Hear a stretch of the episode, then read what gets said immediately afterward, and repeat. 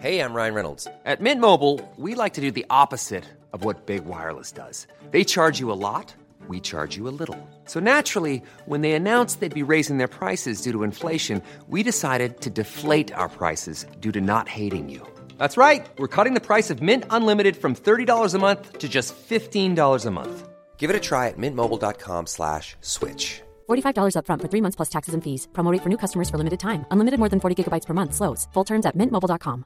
I'm Sandra, and I'm just the professional your small business was looking for. But you didn't hire me because you didn't use LinkedIn jobs. LinkedIn has professionals you can't find anywhere else, including those who aren't actively looking for a new job but might be open to the perfect role, like me. In a given month, over 70% of LinkedIn users don't visit other leading job sites. So if you're not looking on LinkedIn, you'll miss out on great candidates like Sandra. Start hiring professionals like a professional. Post your free job on linkedin.com/people today.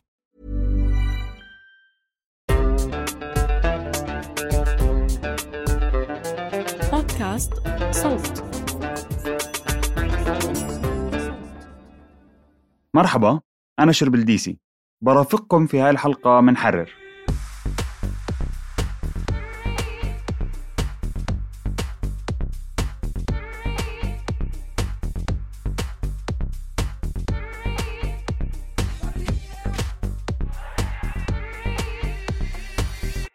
أكيد سمعتوا عن قانون الجرائم الإلكترونية بالأردن. المظاهرات والجدل على مواقع التواصل الاجتماعي اللي استمرت لمدة أسابيع. جهات قانونية وحزبية وحتى خارجية مثل السفارة الأمريكية والاتحاد الأوروبي أصدرت بيانات حول القانون وتبعاته الممكنة على حرية التعبير. خلال شهر من تقديم القانون لمجلس النواب وموافقته عليه صدرت إرادة ملكية في الثاني عشر من آب بالموافقة على القانون الجرائم الإلكتروني الجديد. على أن يتم العمل في القانون بعد شهر من إقراره كثير ناس تساءلت كيف رح يكون شكل هذا القانون على أرض الواقع. وكيف رح يأثر على حياتنا اليومية؟ شو علاقته بالمناخ السياسي والحزب الحالي في الأردن؟ معنا في هاي الحلقة الدكتور طارق مريود التل أستاذ العلوم السياسية في الجامعة الأمريكية في بيروت ليساعدنا في فهم تداعيات هذا القانون على الحياة السياسية والاجتماعية والصحفية في الأردن. ويرجع فينا لورا حتى نحكي عن تاريخ الأردن ونتعمق في الوعود الحكومة الأردنية للإصلاح السياسي والاقتصادي على مدى فترة طويلة. مرحبا دكتور طارق. أهلا وسهلا. دكتور شو رأيك بإقرار هذا القانون وتعديلاته وكيف ممكن نقرأه بالتوازي مع المجريات الأخرى في الأردن في الوقت الحالي؟ أنا الحقيقة آه، ما بستغرب وجود قانون مثل هذا في بلد زي بلدنا. بعتقد انها ليست على طريق الديمقراطيه بل هي على طريق آه، تمكين نوع من الديمقراطية المقيدة. نستعمل تعبير الأستاذ علي محافظة. آه، وديمقراطية محدودة. اللي استغربته في آه، عملية آم، البت في هذا القانون هو أن الدولة لم تولي أي اهتمام لبيان الخارجية الأمريكية وكما سمعنا آه، لم تستجيب الدولة حتى لمطالب السفراء الأجانب اللي هم طبعا بيمثلوا الدول المانحة اللي, اللي عم تبقي الأردن على وضعها الاقتصادي أصلا هش. آه، ليش ما بستغرب؟ إنه هناك آه، بيذكرني هذا القانون بالطريقة اللي تعاملت فيها الدولة مع قانون المطبوعات القديم بعد رفع الأحكام العرفية في 92 في ذيك الفترة توسعت. آه، توسع المجال الإعلامي في الأردن وصدرت آه، صدر عدد من المجلات الأسبوعية منها مجلة أنا اصدرتها مع المرحوم ناض حتى اسمه الميثاق وارتفع سقف النقاش. وكان رد الحكومة أنهم جاءوا بقوانين عن قذف المقامات العليا وسلسلة من الإجراءات اللي حددت آه، حرية الصحفيين.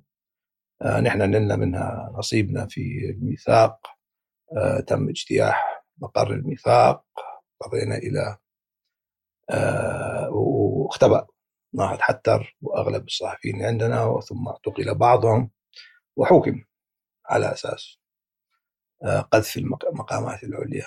طبعا انتهت الجريدة عندما تم ضرب آه، ناهض أمام أولاده ولم ينجو من الموت في هذيك الفترة إلا بسبب عملية استخرجت بضعة أمتار. من امعائه فالحيز الإعلامي آه، في هذا البلد دائما كان ضيق. ويمكن القانون الإلكتروني هذا آه، يعني هو آه، في هذا السياق يأتي في هذا السياق. سياق يضيق على الحريات العامة ويضيق على النقاش الصريح لإجراءات الدولة. هل هنا في مشكلة أساسية؟ إنه نحن إذا بدنا نعمل ديمقراطية مقيدة وحتى إذا بنقبل فيها يجب أن يكون هناك نوع من الفضاء لمناقشة القرارات قرارات الحكومة وكمان لمساءلة الوزراء والمسؤولين. آه، والسبب طبعا آه، هو أولا ضعف البرلمان الأردني من ناحية التنظيمية أمام قوة الدولة آه، وجود مجلس أعيان معين وليس منتخب. وطبعا تاريخ من آه، تورم آه، سلطات الدولة على حساب سلطات الجانب التنفيذي للدولة على حساب الجانب القانوني أو الجانب التشريعي.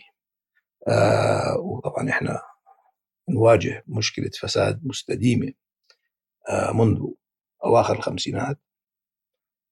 كان هناك بعض محاولات إصلاحها آه، توقفت بعد الستينات. فتفشي الفساد وطبعا نتيجة عدم وجود مساءلة أو مثلا صحافة حرة تقدر تكشف آه، القرارات الغير سليمة والإساءة إلى السلطات. وهذا هذا لا يبشر بمستقبل. آه، جيد لهذا البلد خاصة أن الآن إحنا بنعاني آه، من آه، تعاظم المديونية إلى إلى أرقام يعني لم نراها من قبل ولعل من أسوأ حالات المديونية في في في, في الجنوب الحالي دكتور طارق عشان نعطي سياق للمستمعين قانون الجرائم الإلكترونية في الأردن بدأ في عام 2010 كقانون مؤقت كان يسمى قانون جرائم أنظمة المعلومات. الهدف الرئيسي كان من إقراره هو وجود آلية لمحاسبة الجرائم اللي ممكن تصير على منصات التواصل الاجتماعي مثل الابتزاز وسرقة المعلومات إلى آخره. بعدها تطور القانون المؤقت لقانون جرائم إلكترونية عام 2015 تم إقراره وكان وقتها في إشكاليات على مدى في موضوع القدح والذم والتحقير الموجودة في القانون. حذر منه سياسيين وإعلاميين. والآن بعد 8 سنوات على قانون جرائم إلكترونية عام 2015 خرجت الحكومة بقانون جرائم إلكترونية جديد. تم مؤخرا صدور إرادة ملكية سامية موافقة عليه. بعدما تم الموافقة عليه من قبل مجلس النواب والأعيان وإضافة تعديلات بسيطة وهامشية جدا على مواده هذا القانون شكل نوع من الجدل على منصات التواصل الاجتماعي لدى حقوقيين وأحزاب سياسية ومؤسسات حقوقية مثل هيومن رايتس ووتش وحتى الخارجية الأمريكية والاتحاد الأوروبي. ودار حديث حول إمكانية تقييد لحرية التعبير عبر الفضاء الإلكتروني وتقليل الحيز المدني المتاح لعمل الصحفيين وغراماته المرتفعة نسبيا.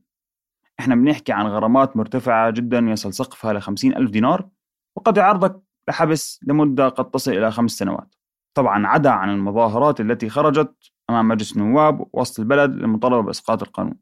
دكتور طارق مع وجود مجلس النواب آه، في آخر انتخابات خرج عام 2020 آه، بنسبة اقتراع 29.9% ممكن نتساءل عن مدى تمثيل هذا البرلمان للشعب الأردني.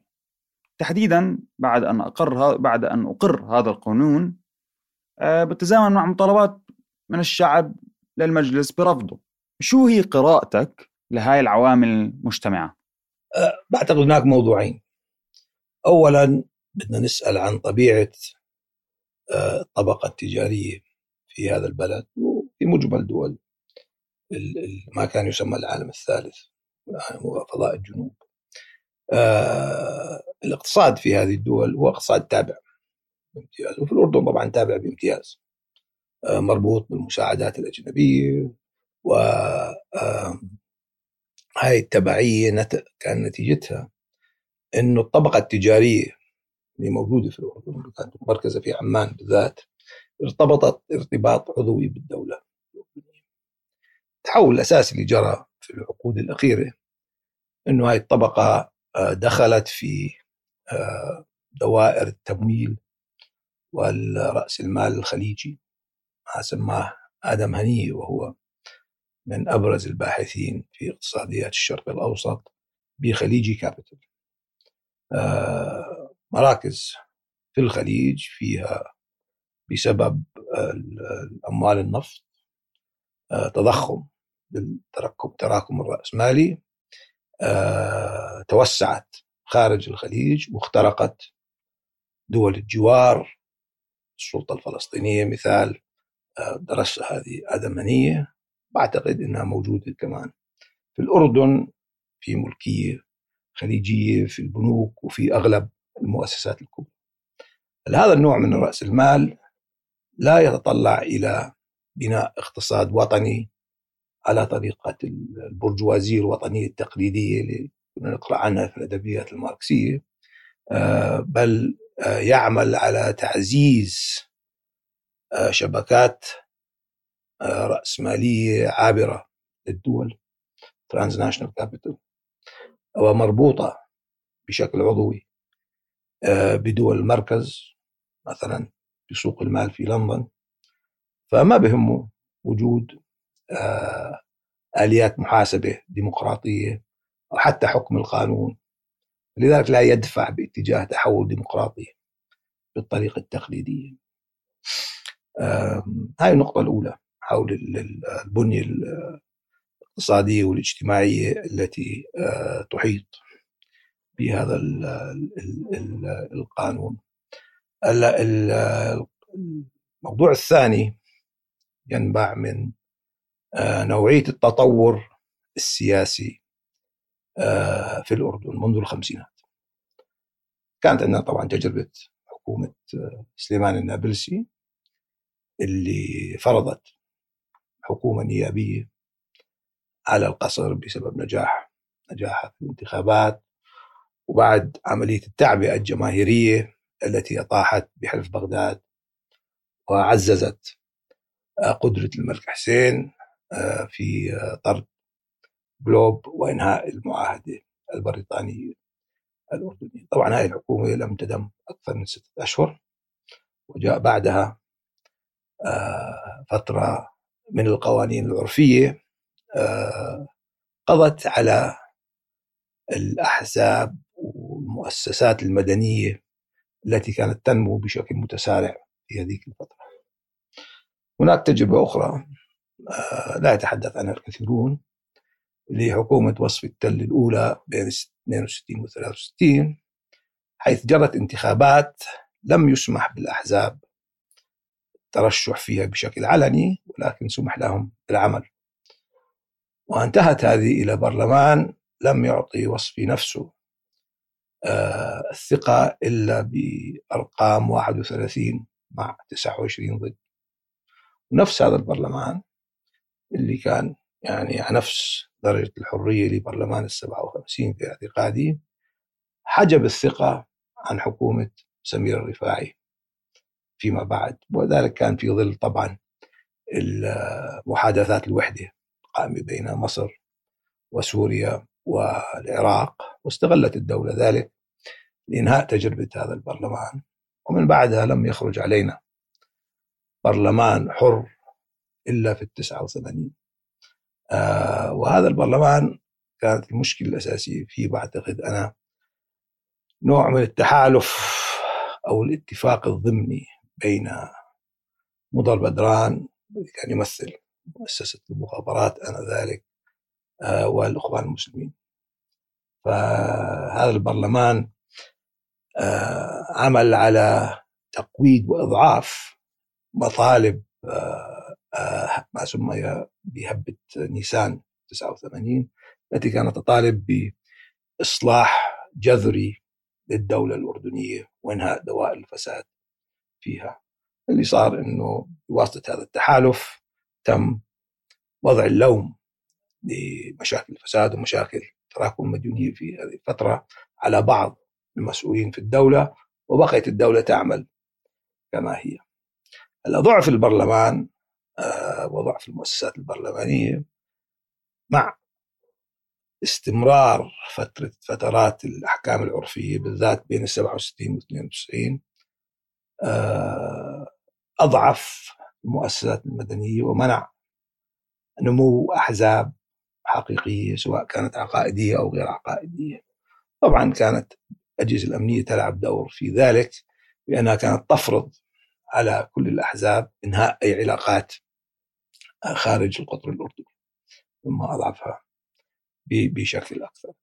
فالأحزاب التي خرجت ودخلت إلى هاي فترة الديمقراطية المقيدة كانت أحزاب ضعيفة. الحزب الوحيد الذي ممكن نسميه حزب قوي هو كان حزب الجبهة الإسلامية. طبعا نبع عن جمعية الإخوان المسلمين التي لم تعاني من أحكام العرفية في كل هذه الفترة. وطبعا كما نعلم عملت الدولة والأجهزة في الفترة الأخيرة على تقسيم هذا الحزب وإضعافه. ولذلك بقي إمكانية بناء أحزاب حقيقية محدود جدا بسبب التدخلات الأمنية وأيضا بسبب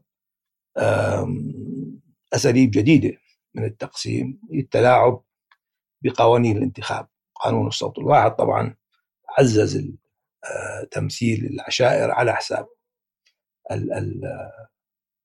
الحياة الحزبية وأضعف من مجال الأحزاب لفترة 30 سنة. وهذا فتح المجال حتى لما تعود الأحزاب يعني نحن بدنا ننتظر التجربة وإن شاء الله يكون فيها بعض بوادر الأمل. لكن على الأغلب راح تكون هذه أحزاب مصالحية مربوطة كما أسلفت بدوائر رأس المال في الخليج مما طبعا آه، آه، سيضعف من الأجندة الديمقراطية التي عنده دكتور طارق كان عم بيحكي عن وجود أحزاب سياسية جديدة في السنوات القادمة إثر قانون الانتخابات الجديد لعام 2022 هذا القانون تم إقراره عن طريق اللجنة الملكية لتحديث المنظومة السياسية اللي تشكلت عن طريق الملك وكان إحدى مخرجاتها هي تشكيل قانون وإقرار قانون انتخابات جديد. تم رفع توصيتها لمجلس النواب وتم إقرار هذا القانون. ترخصت خلال هذا الوقت أحزاب وخلال الصيف أحزاب سياسية جديدة في الأردن. وترخصت أحزاب سياسية كانت موجودة مثل حزب الشيوع الأردني وحزب جبهة العمل الإسلامي. وكان في عقبات لترخيص أحزاب مثل حزب الشراكة والإنقاذ اللي يتعرض منتسبينه للملاحقة الأمنية والتهديد في بعض الأحيان. هذا كله برجعنا للسياق التاريخي للأحزاب. وحتى نفهمه يعني بدنا نربط كل هاي الأحداث مع بعض إنه في ظل وجود وعود في التمهيد للحياة الحزبية فجأة بخرج عنا قانون جرائم إلكتروني جديد حيث أنه هذا القانون يبدو حسب الكثيرين أنه مجحف في حق الحريات العامة دكتور طارق إذا ما ندمج كل هذه الأحداث التاريخية مع بعض واضحة في سياق وعود الإصلاح والتنمية الحزبية آه، كيف ممكن أنت تشوفها برأيك؟ وشو قراءتك للمشهد؟ أنا بعتقد أنه الحياة الديمقراطية هي نتيجة آه، يعني سلم العوامل. أولا مؤسساتية وجود أحزاب برلمان فعال. بس ثانيا له علاقة بالإعلام وحرية التعبير. وبعدين بسطبة القانون. وبمعنى سطبة القانون أنه يحمي الحريات الفردية بالإضافة إلى الاتفاقات القانونية. آه فهذا الشيء يعني آه ما انبنى عندنا بشكل سليم بعتقد بعد ال 89 اولا علينا أن نفهم طبيعة آه حركة آه هبة نيسان وثورة الخبز اللي تلتها مظاهرات معان آه والحراك في 2010 آه المطالب الأساسية هنا كانت معيشية وتتضمن نوع من العداء للفساد. آه، والتصرفات الغير مسؤولة للدولة التي كان يعتبرها الناس آه، بسياسات مختلفة منها آه، طريقة التعامل مع الممتلكات العامة مع طريقة التخاصية أدت إلى إضعاف الاقتصاد الأردني وتقويض نوع من ال social contract أو العقد الاجتماعي الذي كان يربط الملكية بالأردنيين والذي كان أساسه أن تناط أغلب سلطات التصرف السياسي في الأردن إلى القصر مقابل تأمين القصر المعيشة. الأساسية والنوع من العدالة الاجتماعية لجماهير الشعب الأردني. طبعا ما حصل في 89 أيضا هو آه، إفلاس الدولة بسبب الدين تورم الدين العام. ومجيء آه، سياسات التغيير البنيوي تحت إشراف البنك الدولي وصندوق النقد. التي أسست للخصخصة وتوسع منطق السوق على حساب هذا العقد الاجتماعي. دكتور طارق كان عم بيحكي عن الفترة اللي انخفضت فيها قيمة الدينار مقابل الدولار سنة 1989 والارتفاع الشديد في أسعار الأساسيات والتضخم اللي صار في البلد حينها. مما أدى إلى سلسلة من آه، الحركات المجتمعية المظاهرات وغير مظاهرات وحراكات كما حصل في 2010 و2011 تطالب بإعادة هذا العقد. للآن لم تستجيب الدولة واستمرت في النهج النيوليبرالي بل توسعت فيه. آه، وهذا واضح بعتقد في قوانين الضرائب التي تم إبرامها في في آه، آه، الآن قانون العقار الجديد الذي يعمل عليه. وطبعا في استمرار بالخصخصة وبالانفتاح الاقتصادي وبطبيعة القرارات القائمة. لكن هناك كمان بالإضافة إلى هذا التغير البنيوي في الاقتصاد السياسي للأردن واللي واضح للجميع أنا بعتقد نوع من التغير في التنظيم السياسي للحكم الهاشمي. ف دستور 52 حاول تأسيس لنوع من الحكم النيابي الملكي. عمليا مع إنهاء حكومة النابلسي واجهاض آه، تجربة وصف التل والزاع المجالي الإصلاحية بالستينات واوائل السبعينات. انتقل الحكم مدعما بالمال الخليجي الذي كان يأتي بكميات كبيرة. بعد 67 وبعد الرباط بالذات إلى نوع من الحكم الملكي النيابي حيث أن السلطة تتركز في القصر ولكن كان في أيام الملك حسين القصر ينفذ من خلال مؤسسات الدولة من خلال حكومات عندها ولاية عامة تأتيها آه، من البرلمان. حتى في فترة غياب البرلمان بعد ال 74 بين ال 74 وال 89 آه تم آه تأسيس لمجلس استشاري يأتي بشخصيات معينة تقوم بمساءلة الوزارات وفي محاولة للمحاسبة آه مع إضعاف البرلمان وضعفه بعد العودة وضعفه هنا مربوط أنا بعتقد بقوانين الانتخاب التي تم إبرامها وهي قوانين تمنع نمو الحياة الحزبية. إذا بدك تنمي حياة حزبية أحزاب قوية عليك أن تؤمن لها سبل آه، الاستحواذ على السلطة بطرق انتخابية. وذلك لا يأتي إلا عن طريق قوانين من الانتخاب النسبية تقدر تخلطها إذا بدك مع تمثيل جهوي ومحلي. آه، بس النسبية لازم تكون آه، يعني لها دور أساسي في اختيار غالبية أو أقل شيء نصف النواب. هذا بيأمن لك أحزاب قوية بتصير هاي الأحزاب بعدين فاعلة وبتصير كمان المشاركة السياسية مجدية عند الجمهور الواسع وما بتنحصر على آه، أصحاب المصالح. فالخطر في اتجاه الدولة في هذه الفترة هو أن لا تتوسع التجربة الحزبية بسبب في ذلك طبعا وجود قوانين مثل قانون الإعلام الإلكتروني اللي تحدثنا عنه وطبعا قوانين الانتخاب من جهة ثانية. فتخرج علينا أحزاب هي فئوية عبارة عن آه، تشكيلة من الأحزاب التي كانت عقائدية ولكن الآن آه، ضعفت كثيرا. وبعدين أحزاب مصالح قائمة حول شخصيات نافذة وإلها صلة بدوائر السلطة. أحزاب مدجنة. وهذه الأحزاب المدجنة لن تبني آه، ديمقراطية في فلسطين أنا والدي كان السكرتير الخاص للملك حسين وأمين عام الديوان الملكي. في أوائل السبعينات كما أسلف لي.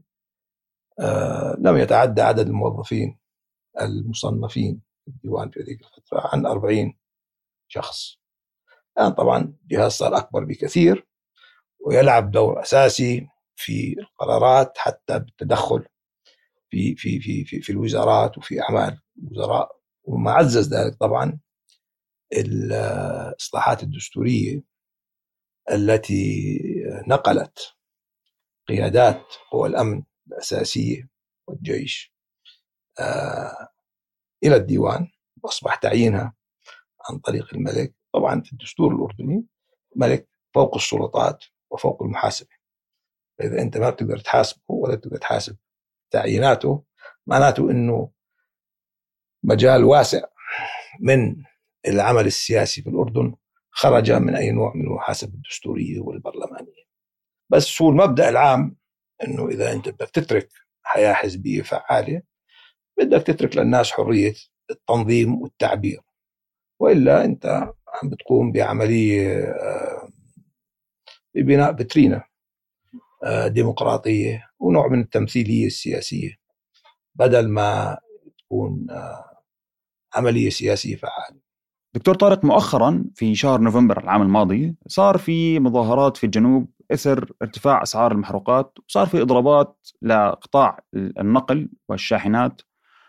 وكان في حشد لهذه المظاهرات عن طريق تطبيق تيك توك واللي هو تطبيق آه، يتم استخدامه بشكل كبير في الأردن. وتم التفاعل مع تطبيق تيك توك حينها. وبكل بساطة الحكومة قررت حجب تطبيق تيك توك في الأردن. واللي هو مستمر إلى الآن وبتعرف آه، في إحنا عندنا بالشعب الأردني في عدة مظاهرات صارت 2018 ومظاهرات بشكل عام يتم حشد لها عن طريق أحيانا بث مباشر عن طريق الفيسبوك وتعرضنا لعدة آه، أحداث كانت شبيهة في حجب تطبيق تيك توك حجبت البث المباشر في فيسبوك. آه، في القانون الجديد بكل بساطة الحكومة بتلزم الشركات في فتح شركات مثل فيسبوك وتويتر في فتح مكاتب إلها في الأردن. آه، وإلا حسب القانون سيتم تقليل عرض نطاق تردد حركة الإنترنت. يعني جملة صعبة بس بما معناها أنه راح يصير التطبيق بطيء عند الاستخدام في الأردن. طبعا في حال كان عندهم كان عندها الشركة أكثر من مئة ألف مشترك. يعني أنا بعتقد أنه نحن نحن نعيش في عالم معولم. و يعني الوصول إلى الإنترنت متاح أمام الجميع. وسهل. وصعب جدا على أي دولة إلا إذا كانت دولة عظمى مثل الصين آه، منع التداول في هذا المجال الإلكتروني. يعني هاي إجراءات يعني لن لن لن تأتي بنفع على المدى الطويل. في المدى الطويل صحيح يكتشف الناشطين أساليب أخرى لبث أفكارهم. طبعا لما أنت تدفع هذا الناشط إلى الخارج بتزيد في حدية ما يقوله وبتحرر كل هذا الكلام عن الإشاعات والمبالغات راح يتحقق. بينما إذا كان الناشط موجود في الأردن هو يحاسب يتعامل مع السلطات في اخذ ورد وكل الخطاب يكون خطاب مختلف. هلا آه بدنا نسأل لماذا لجأت الدولة إلى هذا النمط ولهذه الدرجة من التدخلات؟ أنا بعتقد هذا بيعكس حجم المعاناة الاجتماعية والاقتصادية لقطاعات واسعة من الشعب الأردني وذلك بسبب تعاظم الفقر استمرار البطالة خاصة أمام بين الشباب. وفشل متلاحق للوعود التنموية التي تطلقها الدولة تحت آه، رايات مختلفة وأطياف مختلفة آه، تعود كلها إلى الأساس النيوليبرالي والخطر في كل هذه الإجراءات اللي عم نناقشها إنه آه، تبقى كما قلنا فيترينة تمثيلية في البرلمان وأصوات الناس الحقيقية تحجب عن العرش ولذلك ينفتح المجال إلى أنواع مختلفة من الإساءة في استعمال السلطة وكما أسلفت حتى آه، خطر الاندفاع نحو التطرف وأعمال سياسية لا يقبلها هذا المجتمع ولا ولا تتحمل هذه البلد أصلا. أنا بشوف بالفعل كلامك في مكانه كونه في ضغط الضغط الضغط بالآخر يولد نوع من من الانفجار. ف الافضل إنه يكون في نوع من الرقابة لكن مش في تقييد الحريات هذا اللي إحنا بنتعامل فيه. في أثر هذا الشيء على الإعلام والإعلاميين بشكل أو بآخر. قانون الجرائم الإلكترونية الجديد في حال تم ثبات نوع من الجرائم على صحفي أو مدون آه، تستطيع الحكومة إغلاق مدونته لفترة من الزمن. تستطيع إغلاق مكتبه أو مكتب المؤسسة لمده من ثلاثة أشهر لمدة سنة. غرامة مالية مرتفعة أكيد. وهذا نوع بشكل برضه من إنه تقييد على الإعلام بشكل خاص في هذا القانون. يعني في الشعب عامة الشعب آه اللي هم بينتقدوا قرارات الحكومة في برضه الإعلام والسيطرة على الإعلام. بالرغم من عدم وجود إعلام معارض بشكل بشكل أساسي في الأردن يعني بشكل يعني يمثل أنا بشوف أحيانا ما فيش عندنا إحنا وسيلة إعلام تمثل نوع من يعني من من برضه من الخارج حتى فيش وسيلة إعلام معينة تمثل هال هال هال هالضغط الهائل في البلد. ففي محاربه للإعلام الحر وفي مؤخرا آه، صدر قرار باعتقال آه، الصحفي أحمد حسن الزعبي وهو صحفي ساخر.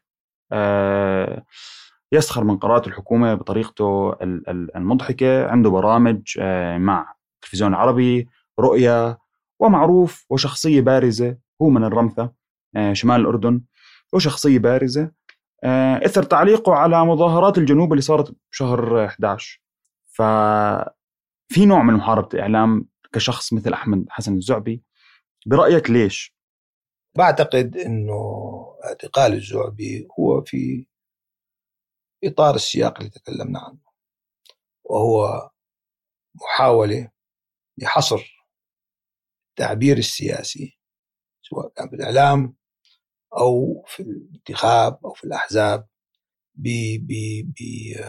بمجال ضيق جدا مدجن لا يقبل أي نوع من آه، المعارضة ولا يفتح المجال لأي نوع من الرأي الآخر. آه، فأنت لما تبلش بكاتب ساخر من هذا النوع وعنده لغة بسيطة ولطيفة تصل إلى مسامع الناس والاردنيين إلا راح يتولد آراء سياسية مختلفة ما بتقدر أنت تقنيها زي ما بدك فإذا بتخليها بالخارج خطر دائما أنها تتجه باتجاه آه، معاكس معارض متطرف وأن تخرج عن السيطرة أو عن حتى السياق الأردني آه، وكما قلت نحن الآن في عالم معولم في سهولة اتصال في سهولة حركة.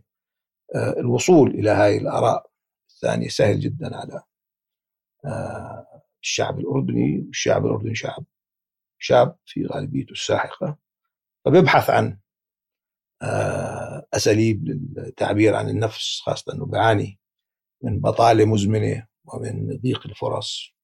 وضيق الأفق المستقبلي من الأفضل بكثير أنك تسمح لمعارضة آه، بناءة مهما قالت. فاحنا في الأردن عندنا ميزة يعني لازم نتمسك فيها. إذا بتذكر أنت في فترة الربيع العربي كانت المطالب تخرج في كل الساحات الثائرة العربية. الشعب يريد تغيير النظام. عندنا الشعب يريد إصلاح النظام. هاي موضوع الإصلاح هو موضوع مهم جدا. هو عبارة عن دعوة إلى التفاوض إلى تبادل الآراء ضمن الإطار المتاح اللي هو أصلا ديمقراطية مقيدة ليس التعبير ديمقراطي كامل. فأنت ليش ما تتمسك بهذا الحكي؟ وتحاول تحسن أساليب التمثيل وأساليب التعبير في هذه الديمقراطية المقيدة. تطلع ببنية مؤسساتية تسمح لمحاسبة المسؤولين وتحسين نوعيات القرارات المتاحة. بدل ما تدفع الناس للخروج من الساحة السياسية والالتحاق بحركات لا نعلم أين ستؤدي. بشكل عام المظاهر اللي هي دائما في أحيانا بصير في عندنا صدور قرار في منع نشر. آه بيجي المدعي العام بصدر قرار في منع نشر. صار هذا الإشي في عدة قضايا. آه أبرزها قضية آه نقابة المعلمين اللي هو بال 2020 آه نقابة المعلمين كانت في جدال مع الحكومة حول إضراب طويل خاضته نقابة المعلمين في ظل وجود آه مرض كورونا وباء كورونا كان منتشر. فكان في نوع من الجدال ما بين الحكومة ونقابة المعلمين. فجأة في يوم وليلة قررت آه الحكومة فصل أعضاء مجلسها ملاحقتهم لما المتظاهر لما المعلمين طلعوا تظاهروا لفصل نقابة المعلمين. تم التعدي على المعلمين حبس مئات من المعلمين في أحد الأيام. برضو صحفيين تم ملاحقتهم. قرار حظر النشر في قضية نقابة المعلمين وفي قضايا أخرى. برضو بورجيك آه إنه في نوع من اللي هو إنه إذا صار الإشي مثير للجدل في الأردن لا تحكوا فيه ولا تطرق فيه. والناس كثير بتحكي إنه خلص قرار منع نشر خلص هينا سكتنا وهينا سكرنا تمنا آه شو تعليقك على هذه القرارات اللي هي حظر منع النشر في بعض القضايا؟ يعني أنا بعتقد أنها سلبية ولا تؤدي إلى مصلحة البلد. لأنه نأخذ موضوع المعلمين بالذات. قبل شهر أو أكثر من شهر زارنا في الأردن نائب رئيس الوزراء من سنغافورة هي طبعا يعني من الحالات الناجحة جدا تنمويا في العالم الثالث وهي بلد أوتقراطية هي حكم للحزب الواحد. هلا نجاحها الاقتصادي هو نوع من الدرس لنا هنا في الأردن لأنه هذه بلد شحيح شحيح الموارد يعني هي عبارة عن جزيرة طردت من المتحد الماليزي حتى ميتها كانت تيجي من ماليزيا. ما فيها إلا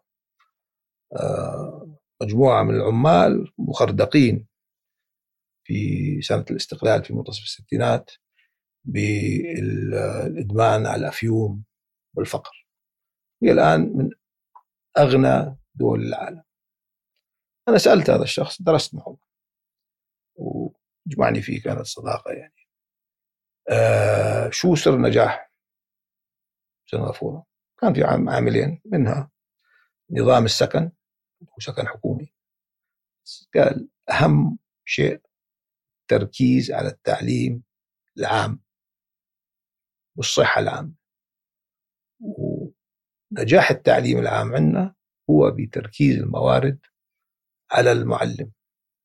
حتى أن المعلم وظيفة التعليم هي من أحسن الوظائف اللي أنت بتقدر تمارسها في في سنغافورة. طبعا شو بيأمن الحياة الكريمة؟ لأي مجال في أي مجال عمل هو التنظيم والنقابات بالذات. آه وإحنا في الأردن كنا نتأمل أنه بناء نقابة قوية للمعلمين. آه راح يغير من أوضاع هذول المعلمين اللي طبعا أوضاعهم ساءت مقارنة بالأجيال الماضية.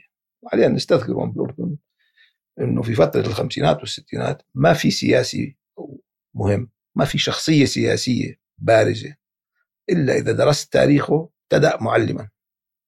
مجتمع إجمالا أمي هذول المعلمين كانوا اللي بيقودوا الرأي واللي بيلعبوا دور في تخريج الأجيال. فأنت لما تمنع المعلمين من التنظيم تتدخل في آه، صياغة المناهج بسبب برامج أجنبية مربوطة طبعا بالتطبيع والعلاقة بإسرائيل يعني أساسا. تمنعهم من التنظيم تمنعهم من تحصيل الحياة الكريمة. عمالك تضعف كل العملية التربوية والتعليمية. وإذا أخذنا تجربة سنغافورة وفي تجارب أخرى كوريا اليابان كل الدول الناجحة المعلم أساس. والاعلامي بشكل كمان؟ الإعلام جزء أساسي منها يعني إحنا إحنا إحنا اللي نعتبره إنه وجود إعلام فعال هو طريقة لتوصيل مشاكل المجتمع إلى أصحاب القرار. بشكل صحيح. بعدين بطرح البدائل. إذا ما عندك إعلام حر ما بتطرح بدائل. تيجيك صورة واحدة مما يعني يستصيغ أصحاب القرار ودوائر الحكم بدل ما تيجيك أفكار بديلة. هذا الشخص اللي أنا آه، تكلمت لك عنه السنغافوري لما أنا عرفته وابتدى حياته كان ماركسي متطرف. استوعبته الدولة والآن من أهم آه، أصحاب القرار في سنغافوره ومن أهم اللاعبين في في المجتمع الدولي وراعي لتجربة ناجحة جدا كما اسلف حابب أرجع بس هيك بشكل أساسي ل التاثير كل هاي الأمور اللي اللي خرجنا فيها خلينا نحكي آه، المخرجات لكل هذا. يعني خلينا نحكي بطريقة أو بأخرى حياة سياسية بإيد الدولة أو آه، عودة لقانون الجرائم الإلكترونية. كيف ممكن نفهم المستقبل هيك ولو ولو بشكل بسيط صعب إحنا نطلع على المستقبل لكن لو بشكل بسيط كيف ممكن نطلع على المستقبل من ناحية إعلامية في ظل وجود قوانين مجحفة آه، مثل قانون الجرائم الالكترونيه وفي ظل وجود يعني تراجع في ملف حقوق الإنسان في الأردن للأمانة و هل آه هل نحن في مرحلة آه، انفتاح فعلي كما يتم الترويج لها ولا لا؟ لا أنا بعتقد انه إحنا يعني ماضيين باتجاه ديمقراطية مقيدة. هلأ آه نحن بحاجة إلى مجال عام يستطيع فيه آه عامة الناس وتستطيع فيه القوى الاجتماعية الفاعلة توصيل أفكارها. وبعتقد إنه مجمل. التطورات في العقد الأخير بدل إنه إحنا ماضيين في اتجاه معاكس وهاي مشكلة كبيرة. هلأ أساسها واضح وفي اتجاه أمريكي لإعادة تموضع لمواجهة الصين. ماذا سيحصل إذا انسحبت أمريكا من المنطقة؟ وإذا هاي العلاقة اللي الآن عم بتمد الدولة الأردنية بهذا الدعم ضعفت خاصة نرجع ما تكلمنا عنه في أول المقابلة أنه الخارجية الأمريكية نفسها تعارض هذا الاتجاه تعارض القانوني اللي, اللي إحنا آه عم نواجهه الآن.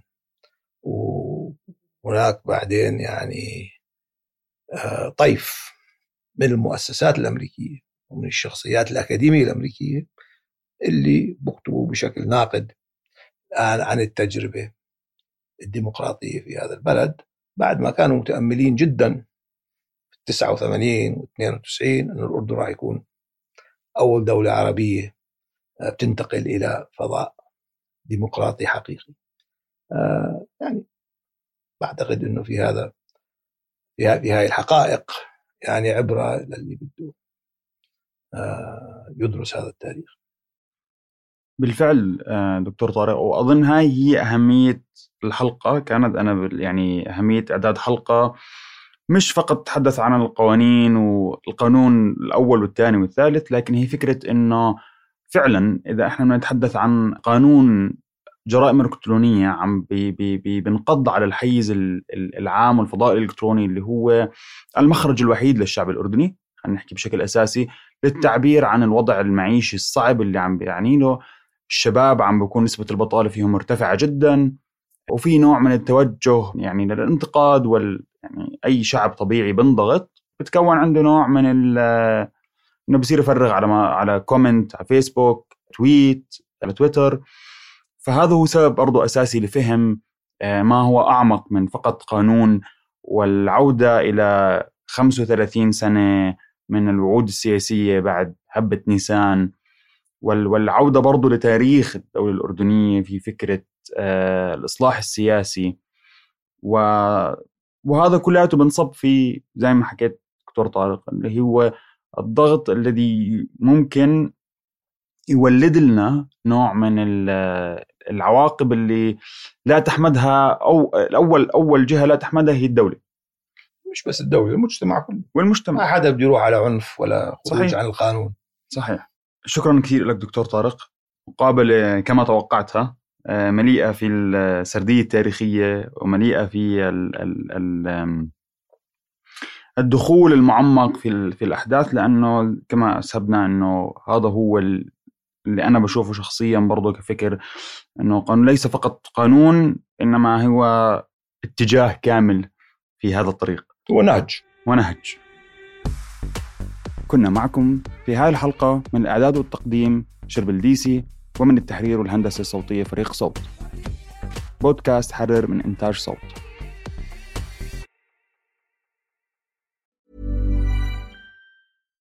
Hi, I'm Daniel, founder of Pretty Litter. Cats and cat owners deserve better than any old-fashioned litter. That's why I teamed up with scientists and veterinarians to create Pretty Litter. Its innovative crystal formula has superior odor control and weighs up to 80% less than clay litter. Pretty Litter even monitors health by changing colors to help detect early signs of potential illness. It's the world's smartest kitty litter. Go to prettylitter.com and use code ACAST for 20% off your first order and a free cat toy. Terms and conditions apply. See site for details.